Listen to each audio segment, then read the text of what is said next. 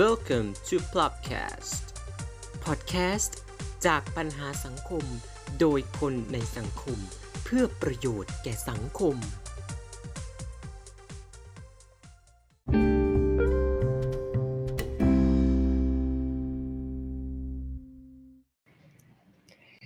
สวัสดีครับ คุณฟังครับ กลับมาอีกแล้วครับ กับรายการในตำนานของเราทอล์กกันจันทร์อังคารซีซั่นที่ 2 แล้วนะฮะสำหรับ episode นี้อย่างที่ได้เกริ่นไปเมื่อ episode ที่แล้วเลยว่าจะเป็นเรื่องที่หนักๆเรื่องที่เราไม่คาดคิดว่าเราจะกล้ากับการพูดถึงเรื่องนี้ แต่เรากล้านะฮะเพราะว่าเป็นเรื่องที่เราอาจจะทำลายหรือทำลายไปแล้วนะฮะสถิติการเปลี่ยนหรือว่าการใช้ ซึ่งไอเรื่องการใช้ที่ว่าเนี่ยนะฮะก็คือรัฐธรรมนูญของเราเองนะฮะเราจะทราบกันดีว่าประเทศเราเนี่ยใช้รัฐธรรมนูญมาแล้วถึง 20 ฉบับ นับตั้งแต่มีการปฏิวัติเมื่อปีพุทธศักราช 2475 นะฮะไม่แน่ใจว่าเกิดขึ้นเพราะอะไรกันแน่ แต่ว่าเมื่อ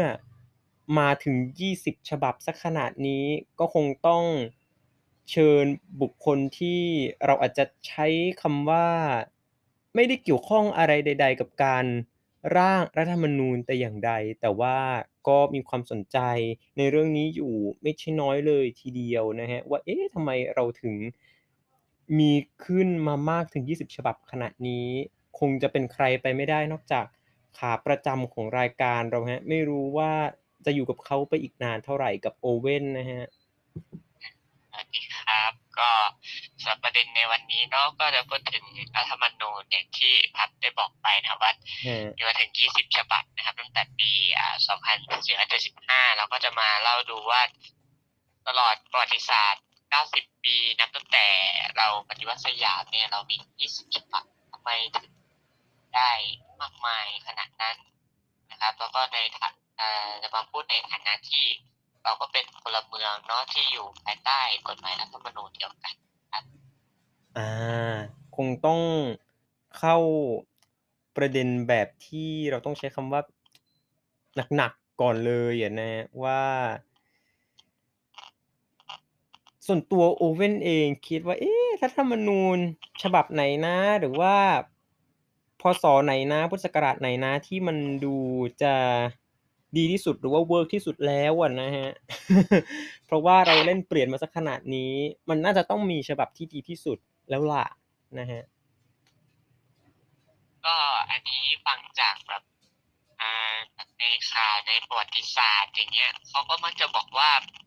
รัฐธรรมนูญฉบับปี 2540 ถือว่าเป็นอืมรัฐธรรมนูญฉบับประชาชน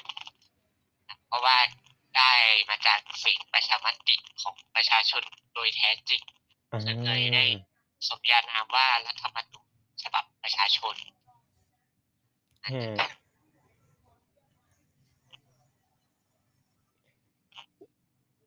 สิ่งที่เราสงสัยกันมากกันนะฮะ ไม่ว่าจะเป็นคนไทยเราก็ดีหรือว่าแม้แต่ทั่วโลกเองก็สงสัยนะฮะ บ้านเราขึ้นชื่อว่าเป็นสยามเมืองยิ้ม แต่ทำไม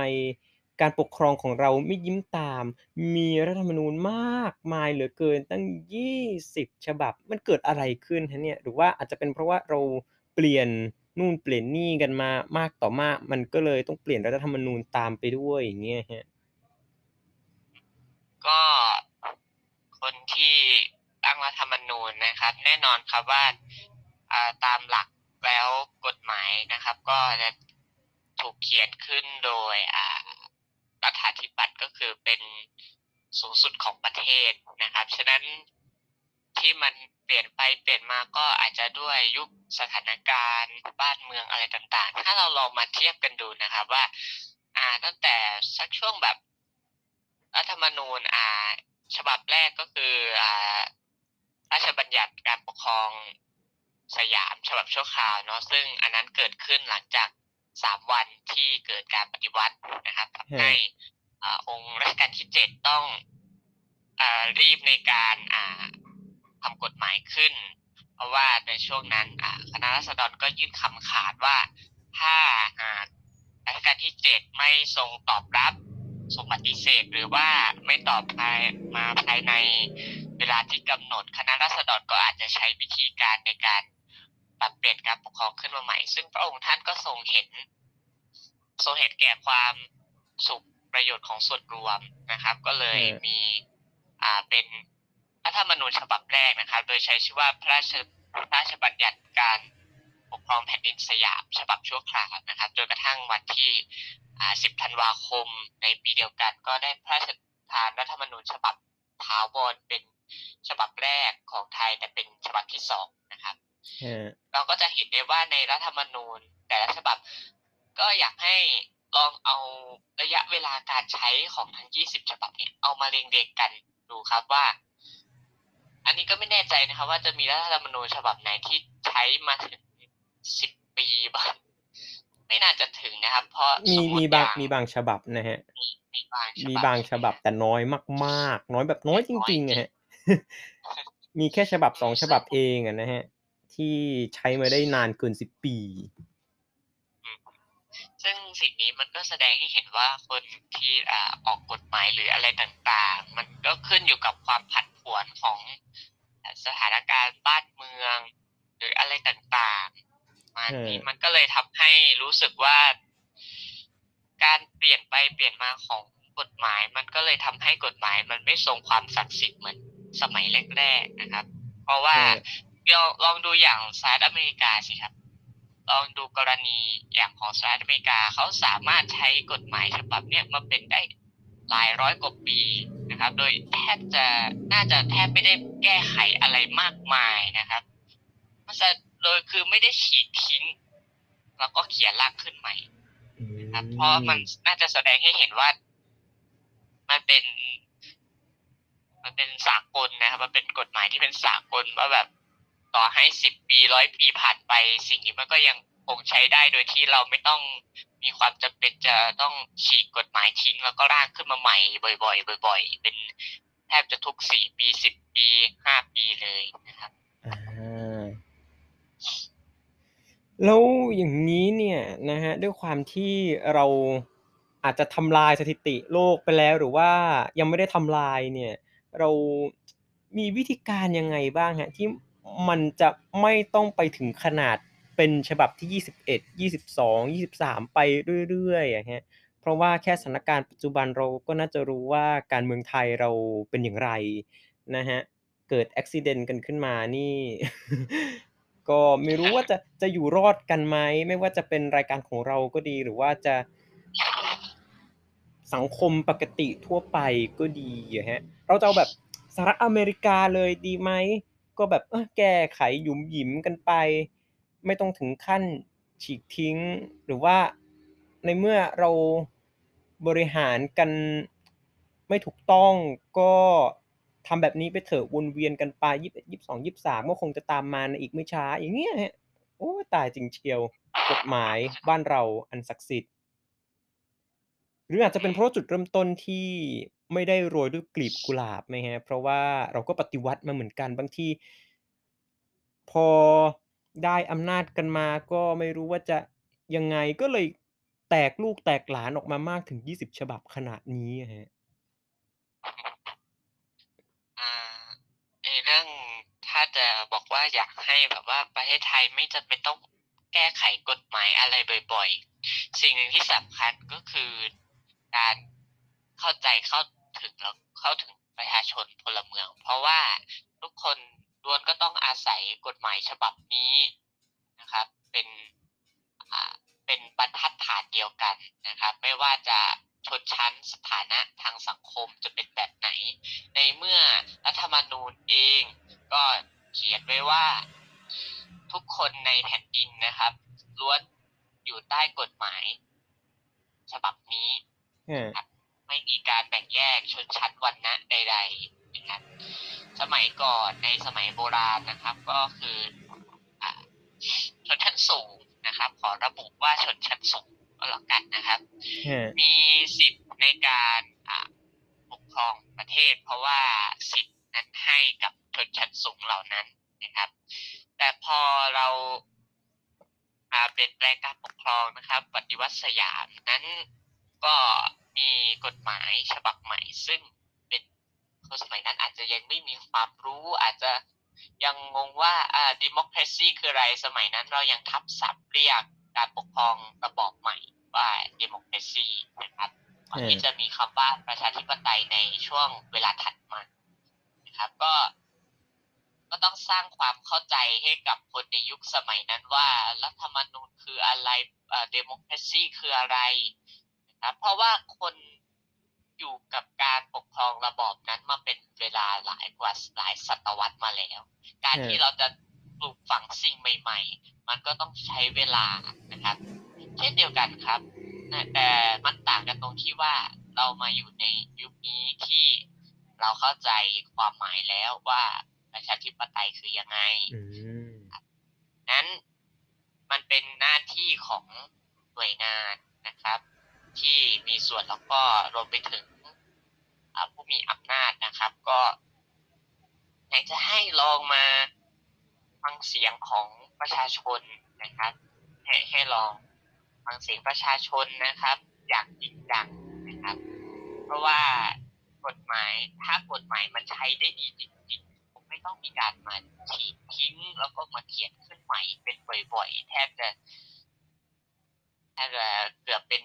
กี่ปีก็ไม่รู้นะครับ อันนี้ก็สรุปมานะครับว่า 90 ปี อ่า ลองตั้งดูนะครับ 90 หารกับ 20 ฉบับที่เราใช้ใช้อยู่เนี่ย เฉลี่ยเฉลี่ยแล้วนะครับ รัฐธรรมนูญฉบับหนึ่งจะมีระยะเวลาการใช้งานอยู่ประมาณแค่สี่ปีครึ่งอ่าลองเทียบลองเทียบดูกันกับประเทศอื่นสิครับว่า นี่ทำไมเขาถึงไม่ต้องมาฉีกกฎหมายทิ้งปล่อยขนาดแบบบ้านเราขนาดนี้ มันก็แสดงให้เห็นว่ากฎหมายเขามีความศักดิ์สิทธิ์แล้วก็ มันดูเหมือนครอบคลุมครับ มันดูครอบคลุมไปแทบจะทุกเรื่อง แล้วก็ผู้คนในประเทศที่เขาเจริญแล้วเขาก็ให้ความเคารพกฎหมายอย่างเป็นอย่างดีเลยครับในขณะในทางบ้านเราก็ มองว่าดูเป็นเรื่องสวยงามแต่ในเรื่องการปฏิบัติจริงๆอะพอเราเอามาปฏิบัติจริงๆนะครับมันก็อาจจะใช้ไม่ได้กับคนบางกลุ่มบางจำพวก เพราะว่าอ่าการลงประชามติอาจจะไม่ได้ฟังเสียงส่วนน้อยคือ หลาย ๆ คนอาจจะคิดว่าการปกครองประชาธิปไตยก็คือการฟังเสียงส่วนมาก อันนี้เป็นความเข้าใจที่ค่อนข้างจะผิดนะครับอุ้ยมันก็ผิดเลย เพราะว่าการ เพราะว่าเราอยู่ในสังคมถึงแม้ว่าส่วนใหญ่เราจะว่ามาอย่างนี้ แต่ว่าเราก็ต้องลองฟังเสียงส่วนน้อยบ้างครับ เพราะเขาก็ถือว่าเป็นพลเมืองของสังคมเหมือนกันเขาก็มีสิทธิ์ที่จะรับรู้รับทราบหรือแสดงความคิดเห็นในมุมมอง เพราะบางครั้งมุมมองของคนส่วนน้อย ก็อาจจะฟังดูน่าสนใจก็ได้นะครับอ่าไม่ ใช่แบบว่าเสียงคนส่วนใหญ่ว่ามาอย่างนี้เราก็ทำตามโดยที่เอาแล้วเสียงส่วนน้อยของฉันล่ะ ฉันมีสิ่งที่อยากจะพูดอยากจะคิดเห็นน่ะ เนี่ยครับ ถ้าเราได้ฟังเสียงของประชาชนจริง ๆ เนี่ย มันก็จะทำให้กฎหมายมันดูครอบคลุมกฎหมายมีความศักดิ์สิทธิ์ อีกอย่างหนึ่งที่จะส่งเสริมความศักดิ์สิทธิ์ของกฎหมายก็คือ การประพฤติปฏิบัติของพลเมืองประชาชนในประเทศนะครับ เราก็อ่อบุคคลที่เป็นชนชั้นสูง หรือว่าเป็นบุคคลผู้มีผู้มีอำนาจมีอิทธิพลนะครับ ก็ควรที่จะปฏิบัติตามให้เป็นแบบอย่างนะครับ ให้กับประชาชนนะเพราะว่าหลายคนจะมองว่าคนในประอ่าคนในระดับสูงๆยังประพฤตินอกกฎหมายได้เลยอย่างเงี้ยครับ มันก็จะทำให้เกิดภาพลักษณ์มันก็ ฟีลเหมือนพ่อแม่สอนลูกนั่นแหละครับ บางทีเอาอันนั้นไม่ได้สอนลูกตรงๆ เพราะว่าเด็กก็จะต้องเรียนตามเรียนแบบตามผู้ใหญ่ครับเพราะเขาก็จะมองว่าสิ่งที่ผู้ใหญ่ทำเป็นเรื่องปกติ เป็นเรื่องที่ทำตามได้ไม่มีใครว่า แล้วถ้าเรามาในมองแบบ อ่าเรื่องการเมืองการปกครองนะครับ สมมติว่าเกิดการอ่าเอ่อเกิดการ ทุจริตอะไรต่างๆ เนี่ยครับ คนในที่อื่นๆเขาก็จะมองว่า เอ้าเขายังทำได้เลยทำไมเราจะทำไม่ได้ มันก็จะเกิดเป็นปัญหาใหญ่ตามมานะครับ ซึ่งฮะอ่า อันนี้ก็เป็นส่วนที่สำคัญที่ว่า เออ เราก็ต้องส่งเสริมพลเมืองให้ รู้จักให้เคารพในตัวบทกฎหมายนะครับ คือถึงต่อให้ เอางี้ดีกว่าครับ ถึงต่อให้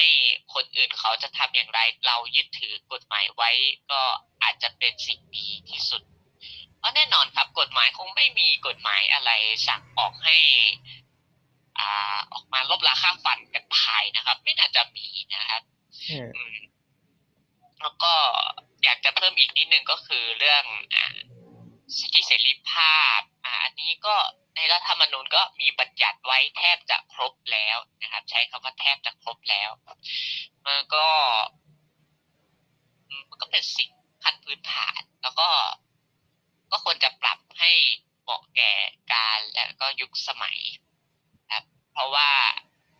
แน่นอนครับว่าถึงจะไม่ได้เปลี่ยนอะไรตามแบบอเมริกา แต่ก็เราก็ควรจะปรับเปลี่ยนให้เข้ากับ สังคมที่มันผันแปรไปตามกาลเวลานะครับ เพราะเวลาเวลาไม่ได้หยุดนิ่งนะครับ เวลาก็ยังเดินหน้าต่อไปตัวบทกฎหมายมันก็ต้องส่งทอดมาถึงรุ่น พวกเรารุ่นลูกหลานเลนลื่นของเราต่อไปนะครับ ฉะนั้นอ่าถ้าจะบอกว่าเรารักษากฎหมายไว้ ถ้าเราแช่ฟรีซไว้อย่างนั้น โดยที่เราไม่พัฒนาอะไรเลย มันจะเป็นการดีเหรอครับ จะเป็นการดีเหรอฮะที่เราจะแช่ฟรีซแข็งไว้เหมือนกับศิลปวัฒนธรรมนะครับ ถามว่าอนุรักษ์ไว้ดีไหมก็เป็นสิ่งที่ดีครับ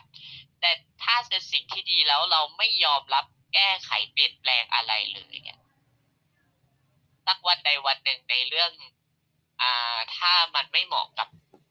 ผู้คนในยุคนั้นแล้วอะ่ะ มันก็จะสูญหายไป เช่นเดียวกันครับ ในเรื่องตัวบทกฎหมาย อยากให้ทุกคนลองนึกถึงฟิลเหมือนกฎโรงเรียนนะครับ ในบางเรื่องที่ดูไม่ make sense เลยนะครับ มันก็จะเกิดการตั้งคำถามสงสัยในสังคม แล้วถ้าผู้ใหญ่ในบ้านเมืองนะครับ ออกมาพูดชี้แจงอะไรต่างๆ ถ้าเป็นสิ่งที่มัน make sense อะโอเค เรายอมรับที่จะทำตาม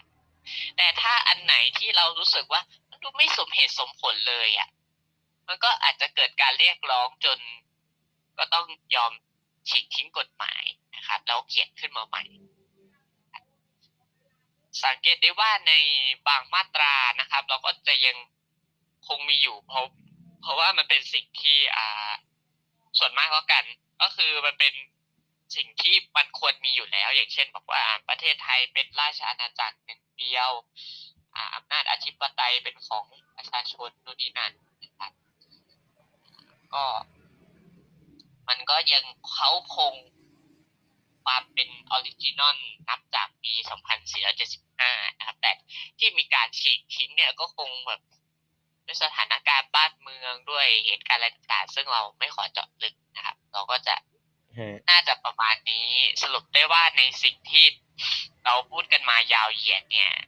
สิ่งที่อยากจะบอกในเรื่องการแก้ไขกฎหมายนะครับ มันแก้ได้ครับ แต่ว่า เราลองอย่างที่ผมบอกว่ากฎหมายโดยเฉลี่ยแล้วเนี่ย 90 ปีต่อ 20 ฉบับเนี่ย ฉบับละเฉลี่ยประมาณ 4 ปีครึ่งเนี่ยครับมันแสดงให้เห็นว่าอะไรมันแสดงให้เห็นว่ากฎหมายที่ฉีกทิ้งเนี่ย อาจจะไม่ใช่เพราะตัวโครงสร้างอาจจะเป็นเพราะตัวคนเขียนครับ รู้สึกอย่างนั้นนะอาจจะเป็นที่ตัวคนเขียนมากกว่านะครับอ่าอาจจะเป็นที่ผู้มีอำนาจสูงสุดในประเทศนะครับ แน่นอน เพราะว่าคนที่มีอำนาจสูงสุดในประเทศเป็นผู้เขียนกฎหมายฉบับนี้